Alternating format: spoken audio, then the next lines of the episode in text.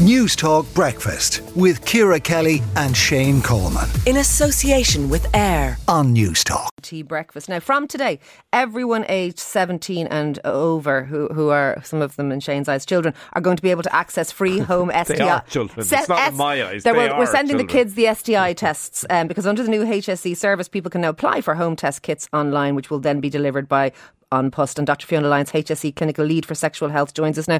This is a new departure, Fiona. Back in my day in practice, this is not how we behaved. And in fact, the HSE wouldn't have necessarily supported home testing for fear of missing certain things.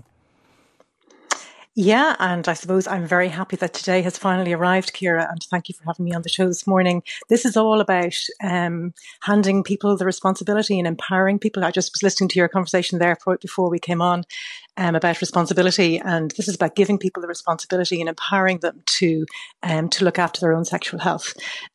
We have a challenge in Ireland with capacity and access to STI testing, so this is one of the solutions to that. And in the pilot that ran between January and May of 2021, we had an estimated increase in capacity in the participating counties of 33%, which is 33% of tests that weren't available to people in those counties prior to the pilot being done back in 2021.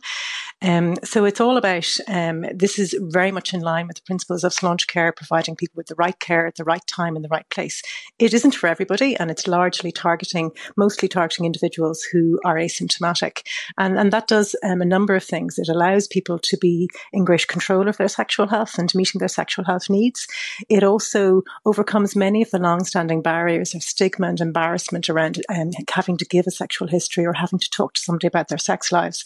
And we know that from the pilot that 57% of the people who engaged with the pilot service had never engaged with the sexual health service. So that is very good indeed. Okay. And it also, No, I was just agreeing. So if somebody is listening this morning and they want one of these, what do they do? So they go to our homepage, sexualwellbeing.ie, and all the information about the free online STI testing service is available on the homepage. So people click on that and they will be asked a number of questions to determine what type of kit they need. And then they'll also be asked for information about where to send the kit to and a phone number to be contacted at. Because a really important part of this service is that that it's a wraparound service. So many people are able to navigate this very easily and may have negative results at the outcome. And that's very good. We're providing them with reassurance, and that's important from a population health perspective as well. But for individuals who will need additional care, it's really important that they provide us with contact details so that if they do need to be supported into having additional care and additional investigations, that we can do that for them. So we've established this in an integrated way with our public STI clinics, okay, so that if somebody needs support, they can get into the support that they need. And if somebody does that, they go onto the website, they get the kit. I presume it's relatively user-friendly and easy to use. And supposing then they get a positive result, what happens then? So everybody gets the results. That's another really, really important thing. And within the pilot phase, all the results were given to users within over 97% of people got their results within 72 hours of the sample getting to the laboratory, which is really, really good. And that was one of our key targets in the pilot. So people will, if people have negative results, they'll get a text message to let them know their results. The results for chlamydia and gonorrhea can be given back as positive or negative, and people get a text message with that result. If somebody has a reactive result on one of the blood tests, we can't confirm that it's positive. We will say that it's reactive, and depending on which test it is, they will get a phone call or a text message and be supported in. So it's a graded level of support in accessing services depending on the individual results. Okay, all kicking off today. Listen, thank you for speaking to us this morning. That is Dr Fiona Lyons, our HSE clinical lead for sexual health. 13 minutes past 7 on News Talk Breakfast with Ciara and Shane. Limerick Pedestrian Network is asking for reform for parking on pavement offences. The group will bring the issue today to the joint Oireachtas Committee on Justice that will discuss enforcement of road traffic offences. We are joined by Madeleine Lyes, chair of the Limerick Pedestrian Network. Madeleine, what are you going to be saying to the Oireachtas Committee today? Hi, morning.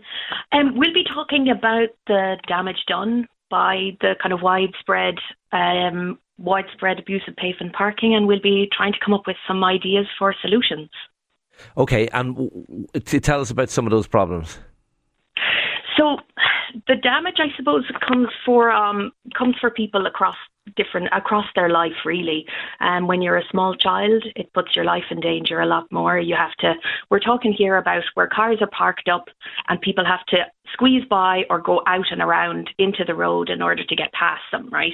So this is illegal in Ireland, but the problem is that the vast majority of people don't really understand that it's illegal and don't really understand that they're causing difficulties for people when they do it. Most people, I think that they're kind of being conscientious when they pull up. You know, I'm getting my car out of the way of traffic. But of course, they're getting their car into the way of a different kind of traffic, pedestrian traffic. And so we see across the globe where this is causing trouble, that it's particularly menacing, particularly troublesome for people with mobility issues, visually impaired people, people with little kids, parents and carers, people with buggies, people with guide dogs.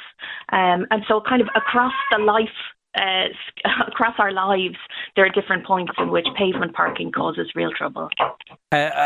So what would you like to see done? That's the problem, and you outlined the problems very eloquently. I think I'd add cyclists to that as well, because cyclists have to swerve out and avoid those cars, and that can be quite dangerous as well. What do you want to see happen?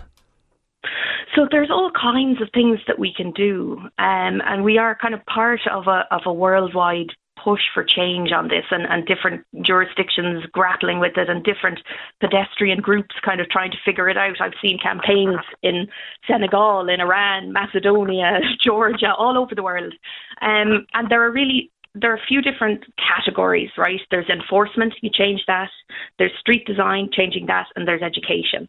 So enforcement is fines and penalty points. Yeah. So we have some on-the-spot fines happening in the Irish context, a bit in Dublin.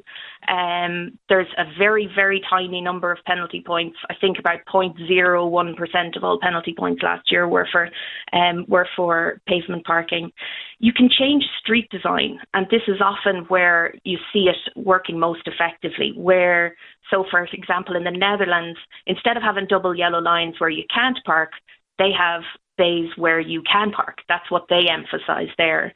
Or you can designate alternative sides, or one particular side of a road is for, you know, parking, and the other side isn't. And like you mentioned education as well. Just finally and briefly, what message do you want to get out to people listening this morning? I think I think it's about how people understanding that they're not doing the kind of the nice thing by pulling up on the path. That like 1 in 5 visually impaired people have been injured by a car in the street. And there are 250,000 visually impaired people in Ireland. 80% of wheelchair users have changed their routes in order to try and avoid these things. And we know that if we're trying to change how we use transport in Ireland, if we're trying to move away from the car, investing millions and millions and millions of euros in making paths better, cycle lanes better, then to have at the same time impunity for pavement parking is crazy. Madeleine Lyes, Chair of the Limerick Pedestrian Network, thank you for talking to Newstalk Breakfast this morning. Newstalk Breakfast with Ciara Kelly and Shane Coleman. In association with AIR. Weekday mornings at 7. On Newstalk.